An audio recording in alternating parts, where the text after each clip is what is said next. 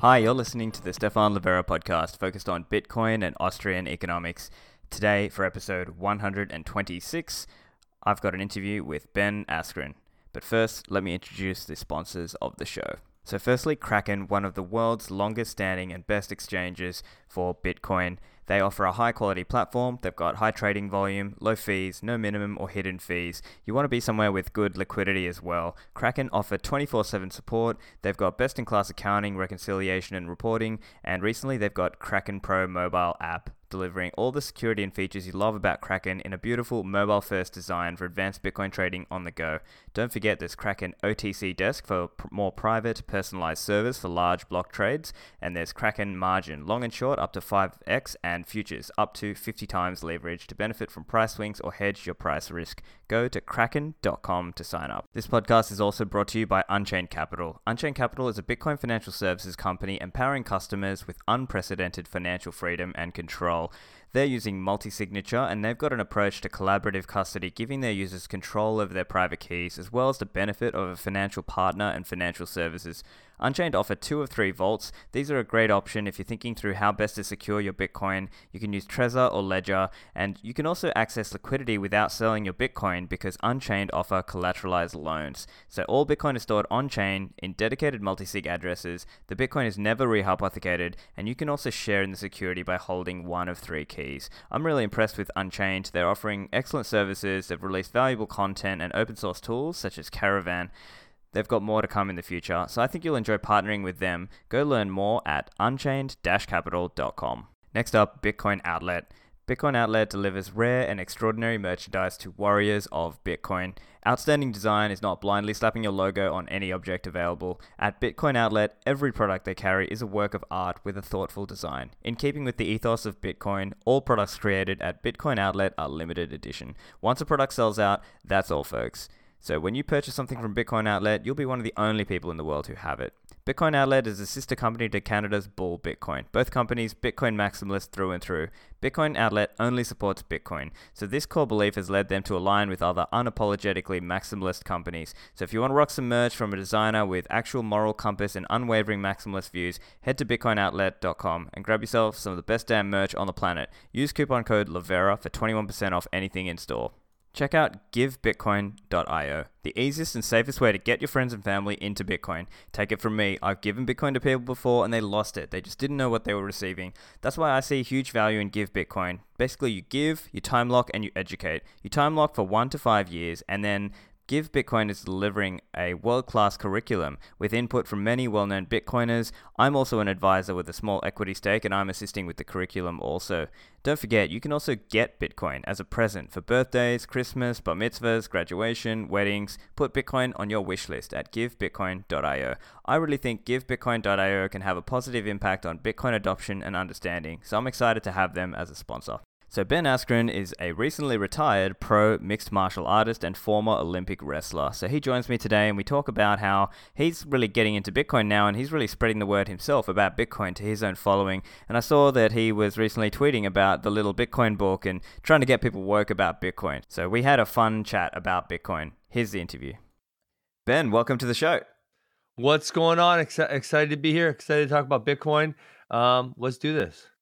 Yeah, for sure. So, Ben, I've seen you've uh, recently been talking a lot about Bitcoin. You tweeted just recently about uh, the Little Bitcoin book, which is uh, a great book. Uh, can you tell us? I'd love to hear a little bit about how you, what did you first think of Bitcoin when you first heard about it? Oh, let's see. When I first heard, so you know what? Unfortunately, I didn't hear about it early enough because I really wish, wish I would have heard about it in like 2011, 2012, 2013. so I first heard about it in 2017.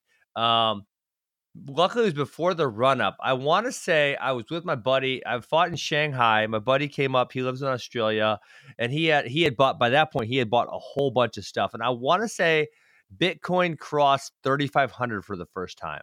I could be wrong on that. Um, that that's what I feel like I remember. Um, and so you know he started telling me about it. We you know he we were there in Shanghai for a week. So by by the end of the week in Shanghai, I'm like okay. All right and I started buying stuff. Luckily, you know, and then um, so it was a blast because I, I, got to watch the run up. Um, so you know, I went about three x, and then I got to watch the run down, and I went, you know, down down by a whole bunch, and so I got I got all the myriad of emotions that went along with um, investing. and um, you know, but I see it as kind of a long term solution to some of the problems that we have in our world, and so I'm all in for the long haul. So I think most people come to it, they're very skeptical, right? They normally think of it like, oh, that's a scam, whatever. What was it that turned you around from that view? Oh, well, I feel okay. So I feel as though I'm open minded, just just right right off of the bat, and so I I don't, and uh, maybe you know, maybe it is also because the guy who I was speaking with is a close friend and very trusted, and I also find him to be very intelligent. So when he says something, I generally listen. Not like I'm like whatever he says is his truth, but I'm, I'm going to listen with open ears. Um, but eh, man, I just saw some of the obvious use cases. Obviously, I'm an end the Fed type of guy. I voted for Ron Paul in 2012. I see how our financial services system takes advantage of us immensely. I see the flaws in having a Federal Reserve.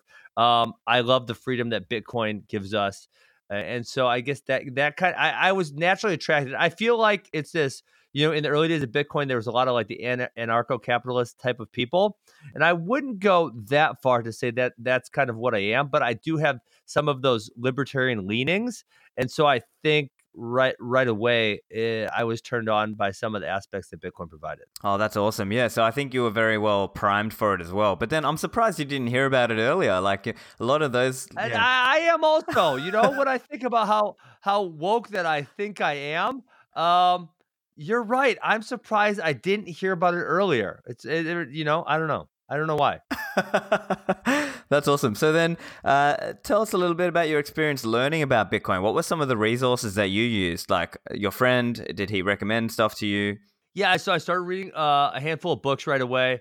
Um, let's see, they're on my shelf. Can I see them? I, I know the Internet of Money was an easy one that that came up right away. Um, man, I'm not seeing any of those around. Anyways, I, I read about three, say three to five books right away. Start started following the proper people um, on Twitter and whatnot. I mean, you can gather so much information from Twitter, right? Listening and reading.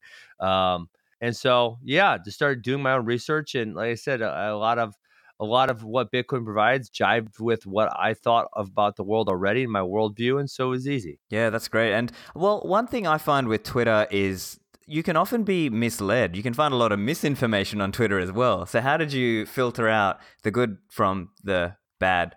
Oh, well, the good, the bad. Well, uh, the good, the bad, and the ugly.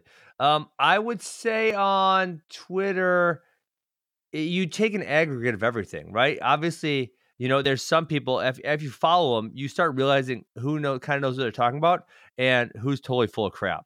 And I think Twitter really and and you know really the internet allows you to follow things all the way to the end, right? So you see someone say something, you click on a link, you maybe you search for that. Eh, I don't know about this. This seems like this guy's full, totally full of crap. okay, I'm not gonna trust this guy anymore. Once you once you catch a guy lying or being full of shit a couple times, it's easy to not really trust him anymore. Um, so you know, you try to like I said, you, you get a lot of resources and you try to go with the ones that you like the best. Great. And did you have a lot of time to devote to learning about Bitcoin? I mean, you sound like I mean you're obviously very busy with your with your normal career. Did yeah. you find the time to learn about Bitcoin, or did you just make time? busy people find uh, busy people always find time for stuff that they find valuable. And so yeah, I, I found the time. Um, you know, again, my, my, the guy who introduced me, his name's Rye. He was Australia. Um, you know, he would send me a whole bunch of links all the time, you know, and we would stay stay uh, up to date. And then obviously, then once you start talking about it, you find other people who are interested in the topic, and then you can bounce stuff off them also. Um, and uh, yeah, I, I, but again, I just keep a healthy optimism about everything with also balance with health, he- healthy skepticism. And uh, you know, I I think uh, I would like to think I have quite a few good resources. Yeah. So, on the topic of having uh, healthy skepticism, I think that is a, an important mindset to take when people present different ideas to you in this Bitcoin space, because sometimes there'll be a lot of uh, questionable projects and so on. There are a lot of charlatans in this space. I actually I have a friend. Uh, his name is Martin Floriani. He started um, he started a company uh, media company. It has a it has a blockchain solution to payments of creators. And at first he kind of pushed that, and then after a while he's like, "There are so many effing charlatans in this in this industry. I don't even want to have blockchain attached to my company at all. I don't I don't even really tell people that it's got a blockchain component to anymore. They don't really need to know that. I mean, if they start doing it, they'll figure it out, right?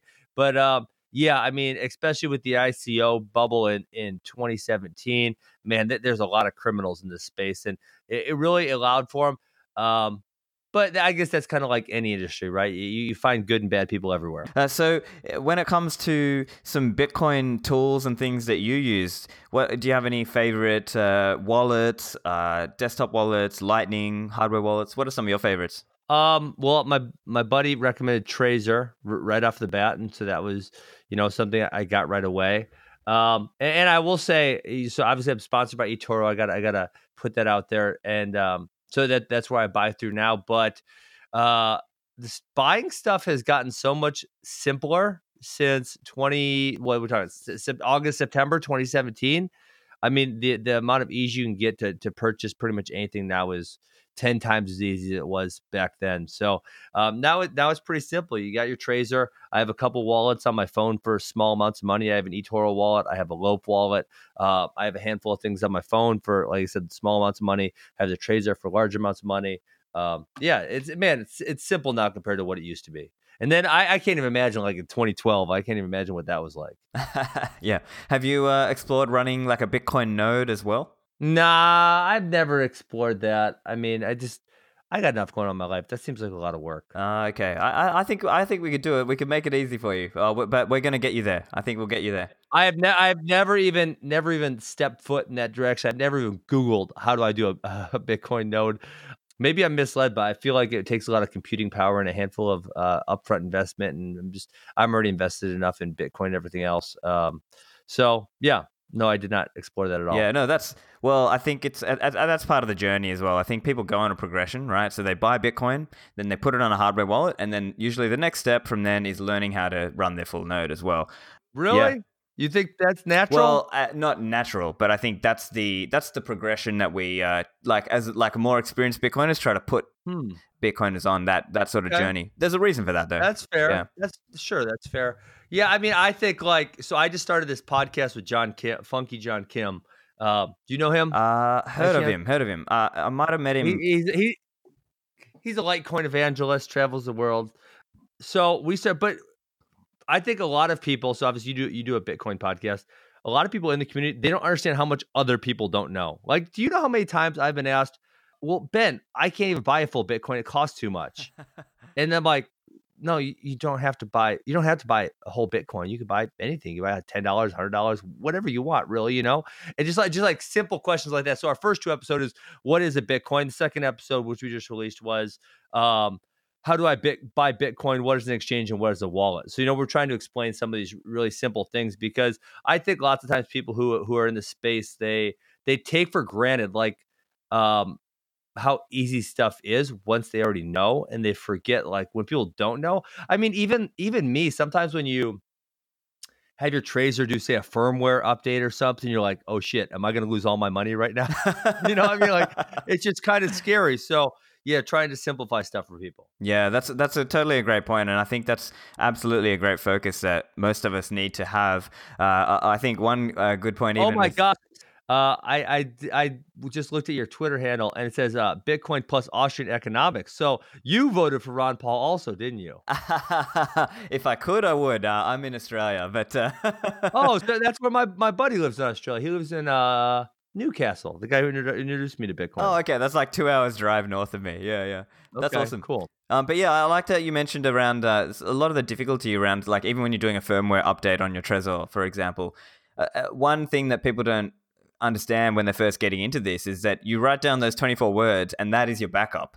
So even for your future transactions, right? They don't realize, oh, I need to do another. I don't need to do another backup. That is it. So yeah. Yeah. What What are some other things that you think were you know difficult for an outsider to understand around Bitcoin? Uh, it, it, that uh, you know maybe it's volatile. What what what what, what would uh, what would you normally say if you if well, you get someone who says that? I guess what I would say um, no, I, I wouldn't say that um, it's volatile. What I would say is a lot of Americans, because they haven't had some of the difficulties that other countries or other parts of the world have had, they don't really see the need for Bitcoin, right? The US dollar has been fairly stable, right? There's been a, obviously a slow depreciation uh, in value, but for what it's worth, it has been fairly stable. They're not having hyperinflation. They're not having runs on the banks like has happened in Iceland or Cyprus or uh, Venezuela, right? So they don't see that. They they they have access to banks very easily. It's not like you're in Indonesia, which has a huge portion of unbanked people. So they they're not seeing those problems that other parts of the world have. That, like I said, that when you when you know those things, when you're educated on those topics, it's like, oh, duh, Bitcoin makes so much sense. Yeah, and I think uh, there are a couple examples even in uh, the little Bitcoin book as well, where they point out like remittance or even being able to leave the country. Remittance is a huge one. I mean, that's. I mean, I spent a lot of time in Asia. I fought for four years exclusively, and uh, but I spent time in both Singapore and a lot of time in Singapore, sometime in Hong Kong. But you see, like on Sundays, um, there's the huge migrant communities which have migrant labor, and usually on Sundays they go gather and they send remittances, and you realize, holy shit, these remittances. Um, they take a week to get there. The the Western Union or whatever similar thing, charges them ungodly fees of 10, 12, 15%. Um, and so you see, oh, wait, they can send Bitcoin with uh, you know, like a 0.0001% fee and it gets there in five minutes or 10 minutes. Um, oh my gosh, like, yeah. So yeah, I, I, I see like that was I saw those things right away and it made so much sense. Yeah, it just it, I think most people haven't experienced what it's like to be totally free and being able to send that money around anywhere, right? As you say, very few people really understand Bitcoin, and so they're used to this world of normal bank transfers, and then you send money, and then you wait for, for weeks or, or, for days, maybe, mm-hmm. and then mm-hmm. they might block you, right? Or then there might be some screw up at the transfer. Yeah. I mean, even a bank wire takes like three days. Like, holy shit, it's 2019. How does this? How does this effing process take three days? It's absurd. it's totally absurd. So, so speaking of uh, very quick settlement, Ben, have you heard or listened much around the Lightning Network? Um, I mean, I, I kind of know what it is, but no, I, I couldn't give you an in-depth explanation of of the Lightning Network um, at all. No, that's that's Sorry. totally fine. Yeah, I'm not I'm not expecting you to have like a super detailed knowledge on these things, but um, just curious to know you know where you're at and w- what you're thinking about that because uh, the Lightning Network also I think is a very powerful uh, ability to very quickly send money and still settle it back down to the Bitcoin uh, blockchain as well. Uh, and so that I view that as like a real game changer in terms of being able to very quickly uh, increase our ability to send money anywhere around the world and just like settle it really quickly. Yeah. So well, if if I'm remember if I know this topic right, Lightning Network was first tried out by Litecoin. Um, I believe did Charlie Lee have some hand in in getting it going? Or no? Uh, I think that's one of those points where people people have disagreement in the community around that. So some people would say yes, it was the activation of SegWit on Litecoin that helped enable. Again, getting a bit technical, but it, it, that helped activation of the technology that helped enable Lightning on Bitcoin. Uh, there is a Litecoin Lightning network. However, it's much, much smaller than the Bitcoin Lightning network. Um, okay. Yeah, but uh, it, that's a cool one as well in terms of being able to very quickly and cheaply uh, send money around, and it, it just has dramatically lower fees, and it allows Bitcoin to sort of take it to the next level. So I think I'm really excited yeah. about that. So obviously, I use Litecoin. Also, I you know I have a Loaf wallet, and I, there's a couple people I pay that I use for stuff, and I pay them in, in Litecoin. And yeah, every time. So I I also use um, Venmo because all the you know so I, I, got 11 acres here I have a wrestling academy some of the high school kids want summer works they come over and you know cut my grass or move mulch or whatever it is and so I pay them on Venmo because they don't have I'm thinking about forcing them to get a loaf wallet or something of the like next summer we'll see how far I go down that alley but you know I, obviously I'm not I'm not going to give Venmo access to my bank account so I put my put my credit card on there and every single time I put send 50 bucks it gives me a buck 50 transaction fee and I'm like oh freaking Venmo. And then um, you know, I pay my one guy on my loaf wallet, and it's like, okay, the the fee is point zero zero zero zero zero seven of a Litecoin. You're like, okay, what's the math then? Oh, I just paid, you know, point point zero three cents for that transaction. Right. Yeah, I see. Yeah. yeah. Well, I think similar right now with Lightning, you basically can do a similar level um, uh, transaction on Lightning and pay pretty much similar level fees with that as well. So you could even look into uh, getting them onto Lightning. I think that's also another uh, uh, important comment around building real world use as well. So I'm, I'm obviously a big fan of HODL, right? I think HODL is the important thing. But uh, I think eventually there definitely is a need to build around that idea of doing real commerce in Bitcoin as well. So I think it's really cool that uh, you have uh, real world examples that you're using it for already. Yeah, I mean, and that's uh my, my podcast co-host John Kim actually. The clip we put up today from our from episode number two was I called him a dumbass because he's out spending his money, uh spending spending his Bitcoin and Litecoin. He's out there spending it. Uh, and we we brought up the example of the really guy I I'm blanking on the Laszlo, I believe his name is, the first guy. Yeah, Len- Laszlo. Bought two pizzas with 30 30,000 Bitcoins and how man, he's a dumbass. I mean, he paid he paid thirty million dollars or whatever for a couple pizzas, and uh, you know, so John was saying, yeah, you know, people call Laszlo a dumbass, and but I'm out here spending because someone someone has to do it. Someone has to spend to give it real real world value. So you know, like I, this is John saying, John saying, I consider Laszlo to be a hero because he's the first one that went out and did that. And someday, hopefully, people will feel the same way about me because I'm out here spending all of my Bitcoin and Litecoin instead of hodling. Well, I think that's a point where, the, again, there's differences in the community. I think my view would be more like actually the value comes from holding. And uh, well, I, you know what? I had this I had this argument with my brother last week. You want you want to hear how it goes? Yeah, let's hear it. So this is again, I, I'm I'm I will never ever claim to be the most uh, knowledgeable person about Bitcoin, but Max, my brother, was saying that he he does hold some cryptocurrencies and Bitcoin. He was arguing that you know the Bitcoin has to be tied to the dollar, and that and that's what gives it value. And I said, I, I don't really feel as though it has to be, and I don't feel like Bitcoin specifically. I think other things may be used for day to day transactions. Bitcoin might be, but I think there's also a chance other things will be. So I said, but a lot of people view Bitcoin as just a store of value. They're just going to go put their wealth in there. And the reason is it has a lot of the same properties that gold does, right? And that's why gold uh, has been a standard of wealth for thousands of years.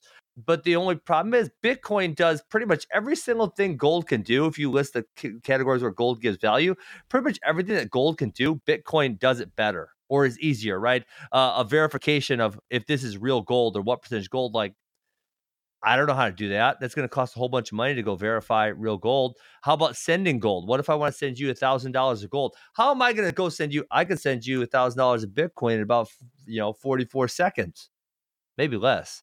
How am I gonna send you a thousand dollars of gold? Like real, literally, me to you right now. It's gonna be tough. I mean, I'm gonna go have to figure out how to divide it. I'm gonna to like have a gold cutting machine, a gold. Uh, you know, I'm gonna weigh it. I'm gonna figure out what the rate is. I'm gonna go to the post office. I'm gonna buy. I'm gonna ship it to you. It's gonna get there in a week. You know what I'm yeah. saying? Think, think about the 100%. complexities in that. So every every single thing that gold did, um, Bitcoin has the same uh, same aspects, just better. I mean, uh, you talk about how there's not a high quantity, right? There's only 21 million Bitcoin ever, probably less because a whole bunch were lost.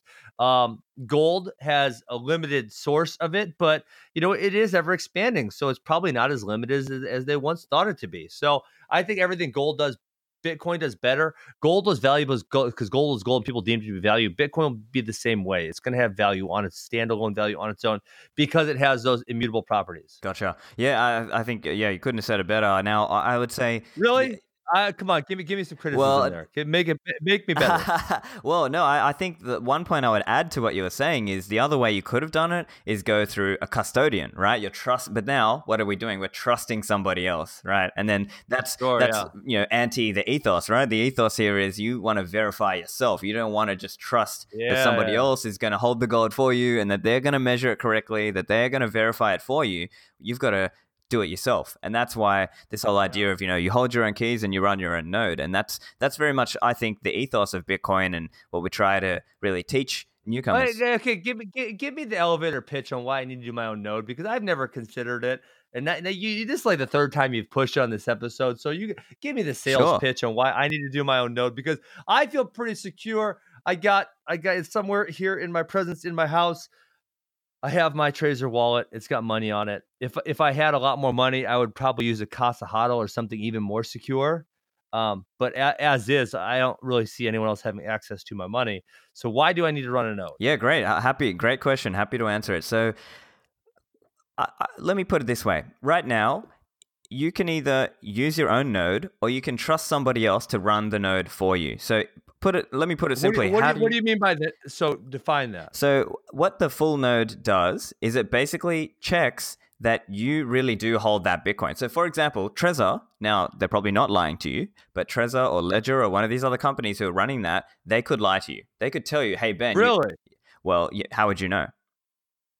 You're right. I, I would. I don't know. So, so what it what so the ethos with Bitcoin is you, when you run the full node, what that's doing is it's checking all the rules of Bitcoin. It's checking that no one has inflated the supply beyond 21 million, etc. That there's certain rules around blocks and transactions, and most importantly, you're checking that you know without trusting anybody else that yes, Ben, you hold this number of XYZ number of Bitcoins. And what that what what what it does is it helps reduce the cost. So think of it like a fake.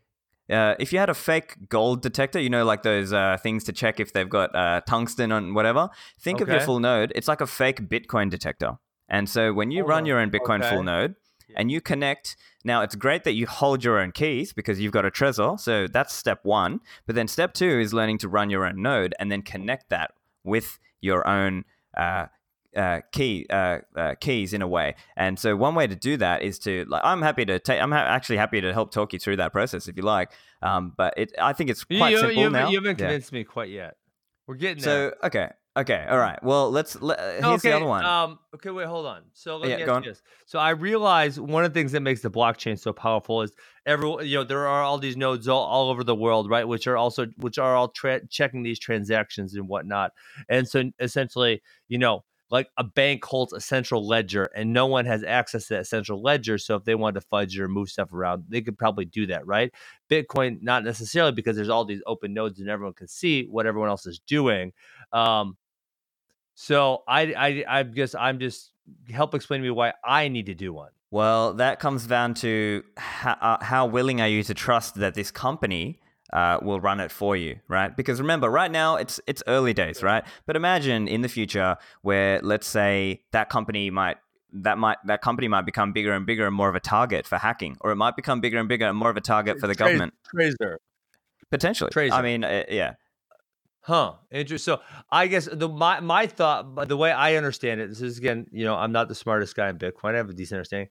When I have my Trezor, I plug it in, I send my stuff to my private keys, right? Then my Trezor is unplugged, it is then put somewhere in my house. No one has access. Right? No one can have access to that, right? yes. I mean, that's that's my Well, uh, Nobody, you- no one can hack that.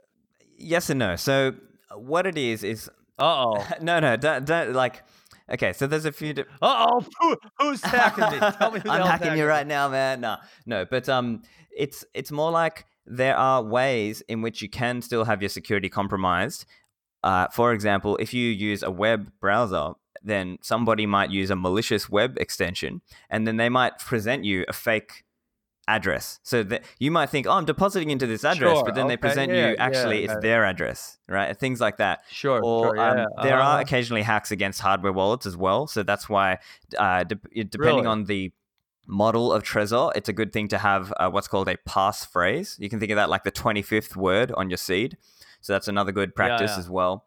Well, what do you? So, what do you say about like the Casa Hodl system? Have you seen? Yeah, that? that's a good system. I like Casa. Um, they have, Is that, is that, is that unhackable well, without doing your own node? Nothing is unhackable, but it's more like it's it's good. Like it's a it would be considered a you know I think it's a good security system in that they have you know multi signature and you distribute the keys. Um, so there are a few providers out there. So Casa, one of my podcast sponsors, is Unchained Capital. They're doing a two of three setup, uh, and it's also possible to create your own multi signature as well if you're using other software like Electrum or Caravan now as well. Oh, I'm not that. I'm not that educated. On this Yeah. subject. Oh, look, I think I can't, I, can't, I can't. I can't make my own. no, no, but I think it's it's over time it'll get there. It's going to get easier and easier, and um, companies like Casa are helping make it easy for people to hold their own keys and to uh, run their own node as well, and uh, ideally connect it all up so that they are.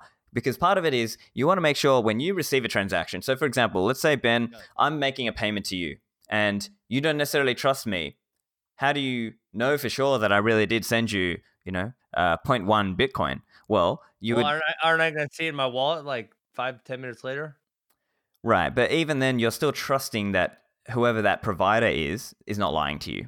And there's also a privacy aspect Mm. to it as well. What do you mean? I mean, I, I don't understand. I, I thought once it's I see it in my wallet that uh, that it's there, right? I'm not. No one's lying to me. Well, that's again, that's the thing because you're trusting that the Trezor web interface is not lying to you, right? So some at that some point, Oh man, you are so far down the rabbit hole. Now you're gonna you want to make me like stay up all night worried about shit, don't you? we're all just here, I thought, paranoid. here I thought I had this really secure system for my money, and now I feel like oh shit, I'm getting So- robbed. No, hold on, hold on. Like the, Trezor themselves are working on something on this. It's called, as I understand, I think it's called Trezor Suite, and the idea is you can actually run your own full node and then connect your own Trezor to that. So they're coming, they're working on something similar to this. Okay. Um, okay. But there are other ways to achieve it as well. Uh, that will because part of it is protecting the decentralization of Bitcoin, right? Because imagine if there were say two or three big providers that everyone just trusts, well then the government can just go shut them down or just go and co-opt it there. issue.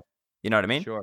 So Yeah. and that's and we would say even like with gold, you that was that was what we saw, right? That the way gold got stored got very centralized and then it got co-opted, Sure. right? Yeah. And so, in some ways, Bitcoin represents a whole new thing because now we can verify it all on our own, and literally every household in down the street can be running their own full node, and so, that way how, how it's way more decentralized. active uh, how many active nodes are there on planet Earth currently? Oh, it's it's uh, there's not really any hard numbers that I could uh, say. There are like online sites which which show statistics of uh, listening nodes, but there's a lot that aren't listening or easily discoverable. So we Hmm. look. I would say on the low end, it's like uh, ten thousand listening nodes or whatever. But realistically, at least you know hundred thousand like Wow. full nodes okay. um, around the world.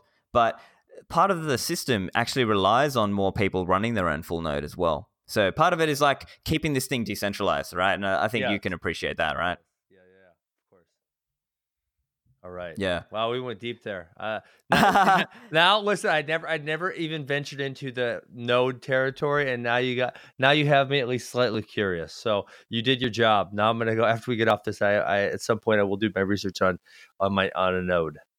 I'm happy to point. I'll get after this. I'll give you some resources, and I'll, I'm Okay. I'm happy to help you. So um, Sounds yeah. But look, I'd love to talk a little bit about whether you've uh, explored. Now, another thing that I, I- I commonly get when I when I'm talking to like a Bitcoin beginner, they're often coming and asking, "Oh, hey, should I do Bitcoin mining?" Right? Uh, uh, did you ever explore that as well, or Never. do you, do you get feel, that? feel the same way about running a node. Um, I just need to buy some Bitcoin, and I felt like that was good enough. so I think did I think for No interest in mining. yeah. Have you ever had like people come to you though and ask about it as well? Um, yeah. I mean, when people, I, I guess that's fair. That would be a fairly commonly asked question. I mean, you know, when you talk about like people obviously see me talking about Bitcoin or, or whatever on on social media, and you know, they, they're listen. There's a lot of people who have interest who have who have not bought any or done anything with it yet. And uh, you know, like I said, one of the common questions is, well, I can't buy a whole one. You know, is there anything else I can buy?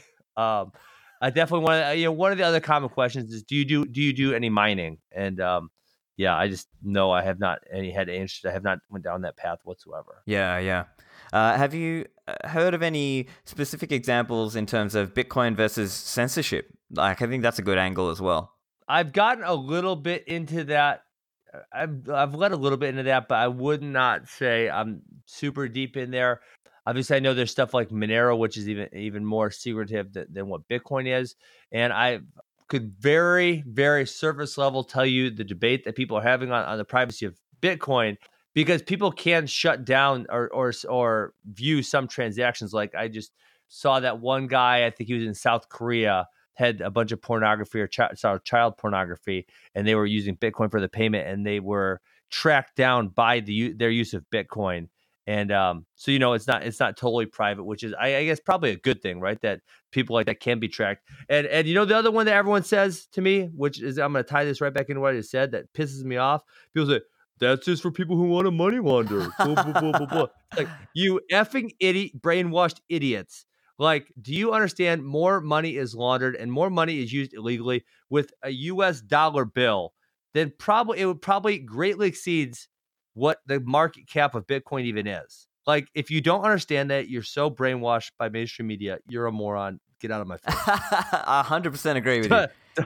don't mean to get angry or anything. No, no, I think you're totally right because um, it's one of those uh, things where people in the normal media they just they don't want bitcoin to win in some ways so they just like will say whatever and they'll say, they'll just say random things and hope something sticks right but if you really yes, looked in the that perspective one, that, that, one drives me crazy that one, i mean obama effing sent iran 400 million dollars of cash like you know that stuff doesn't happen in the bitcoin world give me a break right yeah yeah and and it just uh, yeah it's uh, the other big one is energy usage have you heard of that one as well yeah, I, I'm. I don't buy. I, I don't want. Listen, I put one post up jokingly. We got we got snowed on here on October 31st, and I jokingly made a post that said, "Glad to see global warming is alive and well." Uh, and I put the picture of the snow on October 31st, and people got livid at me. And um, you know what? I'm actually geography major, so I am probably significantly more educated than most people on the topic of global warming and all the perspectives. And anyone who is who is who you know people treat this guy like kind of like a religion but anyone who is certain that they know exactly what's happening with um, global warming i consider them to be an idiot because i think the world systems are so complex and just bottom line if you if you just look back historically at, most scientists predictions on what was going to happen by this year or by this year by this year they've almost all became false uh, just just across the board. And so I, I think the the better perspective is that we don't really have a great understanding of what's happening. And there's a bunch of people trying to treat it like religion that we know exactly what's happening. And anything that produces CO2 is is evil and we must stop it. And so obviously Bitcoin produces a lot of CO2 um, because we have a lot of energy usage. Right, yeah. But I think it, it just comes back to what do you think Bitcoin is replacing? You know, and if Bitcoin is replacing a system that is very corrupt or very unjust, then is it worth it? And that's that's the question we would say. We believe yes, it is worth it. Yes, I would say yes, absolutely. And, and, and listen, again, I think um, not not to. I think that the the final verdict on the global warming discussion is is not yet been been uh, said. I mean, I think there's a definite possibility that there's some truth.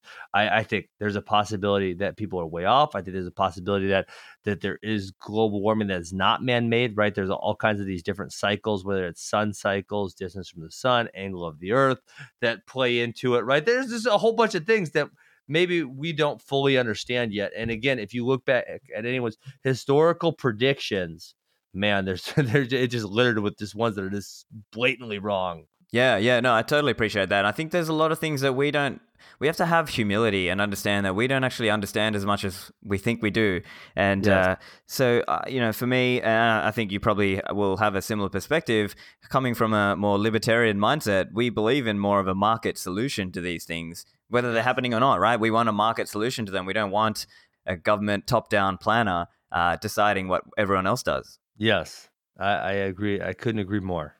Yeah, I'm 100% in. What about um, other athletes getting into Bitcoin? Do you have any other friends who are getting into there's it? Not, there's not many. There's not many that actually talk about it. I guess you know I was just on a, a panel at the Litecoin convention with uh, with four or five other athletes, and then the, the one guy who wasn't there was Russell Okung, and um, I, I guess those are the only athletes that are really into it. I, you know, listen, I'll tell you, pretty much every guy that I train with has at least um, they, they, they have a curiosity about Bitcoin and what it is. Some of them own it. Um, some of them have more knowledge than others, but um, I think it's kind of just general public. They're gonna figure they're gonna figure it out over time. It's gonna become more and more mainstream, and we've already seen it become more and more mainstream. And whenever this whenever this next bull run hits, that's I, I think when it's really gonna catch fire with mainstream. Right, and for you, because even yeah. even in 2017 when the bull run was happening, it wasn't totally easy to buy. It wasn't. I mean, you know, and uh, the exchanges weren't as good as they are today. And so, say the bull run hits next next spring or next summer, um, hopping on some type of platform to buy Bitcoin is going to be so much easier than it was three years ago. Yeah, that's the trend we've seen in this space. That it's sort of like there'd be a huge bull run, exchanges would get overloaded, no one could buy Bitcoin or sell Bitcoin in the uh, sometimes, and then there'd be a big crash, and then the exchanges would have to let all these people go, and a lot of Bitcoin companies would have to do that too, and then we would just rinse and repeat. Uh, but it's it seems like the infrastructure is building a lot more, so that's definitely what I see. There's a lot more financial uh, products built around Bitcoin. There's a lot more um, technological innovation going on in Bitcoin. So I think uh, I, I'm uh, uh, I'm positive as well. Do you think it's mostly a factor of knowing people? That's what gets people into Bitcoin, right? Like you got in from your friend. Is is do you think that's the real uh, angle? Oh, what what do they say? You got you got to see something seven times before it really sticks. I think that's something like that's like an advertising yeah. thing. So I think I think everything helps when when a bull run hits and and it's all over the news. That obviously helps. And then, you know, obviously now I, I, would venture to guess the amount of total wallets in the world now is significantly greater than in 2017 when that bull run hit. So, yeah, I mean, now people know when this bull run hits, everyone's gonna be like, Ben, how do I buy it? Ben, how do I buy it? Ben, how do I buy it? I'm like, hey, you dumbasses, I told you to buy it when it was at 4,000 in January 2019. You probably, you probably should have listened to me then. Now you're gonna buy it at, you know, 10, 12, 14, 16. Who knows where they're gonna buy it at? Um, yeah, so I I I think people will know, kind of have a better idea of where to buy it at. I mean, I'm sure again when it hits, I'm gonna have hundred people asking me, where do I where do I get Bitcoin? And be like little crackheads coming around the corner. now it's one thing to get people to buy, but I think it's another one is around having conviction to actually hold. What are your thoughts yeah. there? Um, it's funny. I had this discussion with my butt. My so the guy that got me into in Australia is a very very close friend of mine. So we we talk frequently. But we had this discussion because I put out the the podcast number one with John John Kim called Funky Crypto. You can find that on the Rokfin Network if you guys want to listen to that. There's a link on um all my social medias. Um, but we were having this discussion because you know I was trying to break down what Bitcoin is in as simple as terms as possible.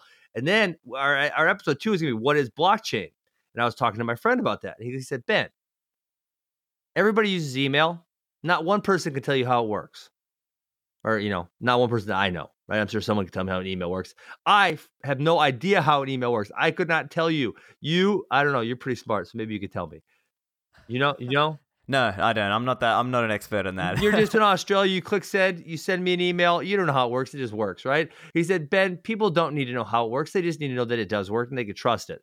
And so I kind of feel that way with Bitcoin. It's like, are some people going to have a deep understanding? Sure, right?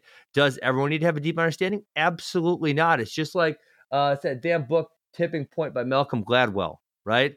The people who are in in the beginning, the early movers, um, they are uh, what do they call it? I I believe he calls them mavens, right? They're the mavens. They're the ones that everyone knows. Again, listen, when Bitcoin hits its next bull run, I guarantee you're going to be flooded with uh, questions on how do I buy it. Same thing's going to happen to me, and so there are going to be people in the, that are in the know that that have ideas on how to do stuff.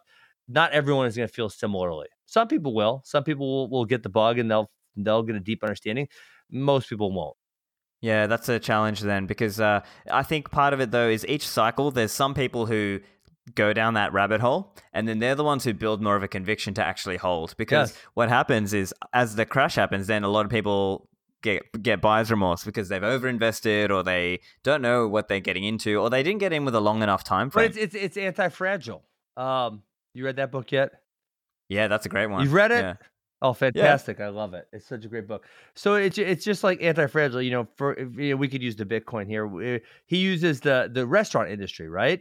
He said, you know, if there's there's a hundred restaurants, um, the next time uh, a depression hits, everyone's not going to stop eating, right? People people have to eat. Will some of those restaurants go away though? And the course is yes, people will probably be eating less, they'll probably be spending less. So yeah, will some of them go? Sure. If if a third of them go away and there's 66 restaurants left, the next time there's an upturn, those are the 66 best. The other 33 shut down because they suck, right? Or because they're the worst of the hundred. And so then when there's the next buildup, there'll be 33 new ones to come and fill that spot. Next time there's a depression, now again, the 33 worst ones go right or whatever it is, they go away. And so I think you know now i mean how many boom and bust cycles has bitcoin seen now? I mean i, I like i said you got you got me i've only been around for one maybe maybe two a little bit right? There's a little bit of a, small bubble uh this spring. Um so maybe maybe you got me for one and a half but how many has there been? Five six seven? And so you know every you're right. Every run up, there'll be people getting interested, and then you'll wash some people out. Those are probably the ones you didn't want in, in the first place. Next run up, there'll be more people interested, and the same thing will happen over and over and over again. Yeah, no, I, I totally agree with that pattern. That's definitely the pattern I've seen. What I've found, hey, is, is Anti Fragile one of your favorite books? Because I freaking love that book. It, actually, uh, I would say my favorite by Taleb is Fooled by Randomness, but I do love Anti Fragile as well. I really loved um, his series; it was really good. I yeah, I really liked um reading Taleb. He can be a little bit prickly online, though. I'm sure if you've seen. Um... Oh, I love it! I, I love it! I love when he gets a little little hostile. Uh, it's funny, yeah. It's really I like people with a little bit of edge to them. You know, I don't like people who are too nice all the time. I like people who, you know, they're nice most time, but then every once in a while they might chew your head off. yeah, no, t- t- uh, Nassim Taleb definitely likes to go after people. Uh, I think right now he's going after you know various different topics. Um, but he, he has been speaking about Bitcoin as well, actually. So he's been speaking about how Bitcoin uh, may potentially present a you know a, a, real option to central banking, and uh, he actually wrote the foreword mm, to yeah. the Bitcoin Standard by my friend Saifedean Ammous. Have you uh, have you heard of that book? I think I think I may have read that one. I'm trying. I could. I can't see my Bitcoin books on my shelf, but I do believe there's a possibility that I've read that one. What, what was I just gonna say? You, uh, you made me think of something else. Oh, by uh, Tilly. I guess my favorite my favorite feeling, and I don't get this very often because I, I feel like I'm fairly well read and fairly well educated. But when I read a book and not something like they you learn something new about a, a technical innovation, but literally like a thought, a thought, but like the thought of anti-fragile, right? When something's fragile, it breaks. When something, what is the opposite of that? And most people would say sturdy or or whatever, right? That it's strong, but you know, and, and so Taleb's point was that when it's shaken, it's not just strong; it actually gets stronger. The shaking helps it get right. The the the all the the ups and downs help it get stronger. And it's like, wow, I've never really thought about that way, but obviously he's right. And so when you read a book, um, like, wow, that's a really good thought or thought process or philosophy.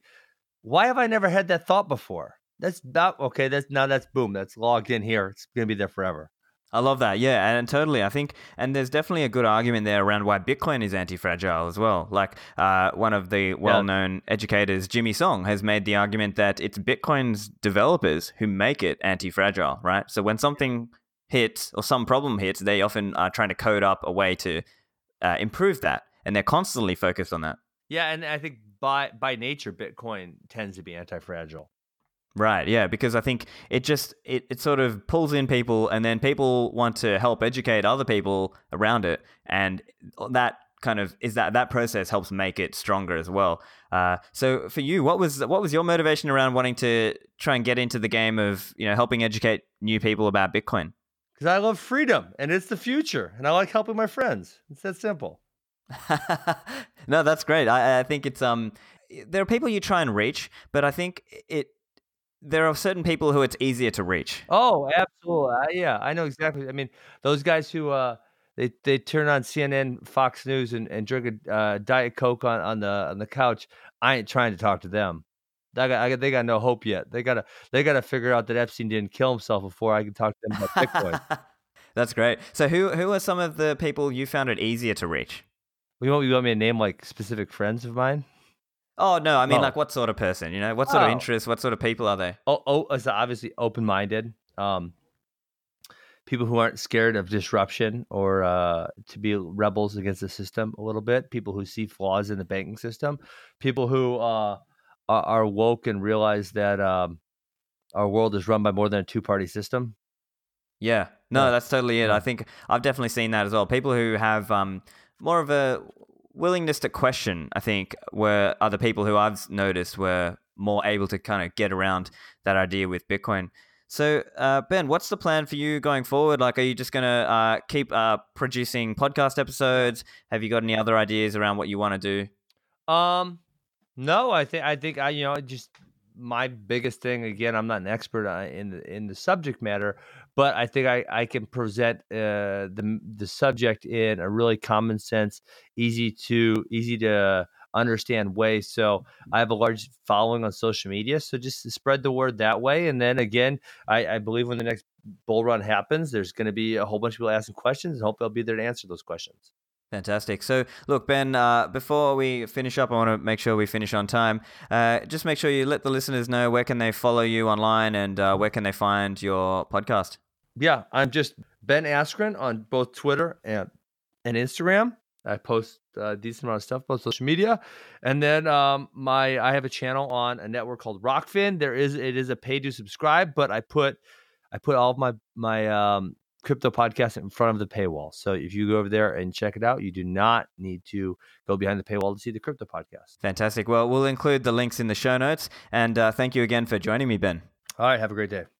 All right. I hope you enjoyed that. As always, show notes and the links to subscribe to my show are at stephanlivera.com. Any feedback for me, you can email me, stefanlivera at pm.me. Thanks for listening, and I'll see you in the Citadels.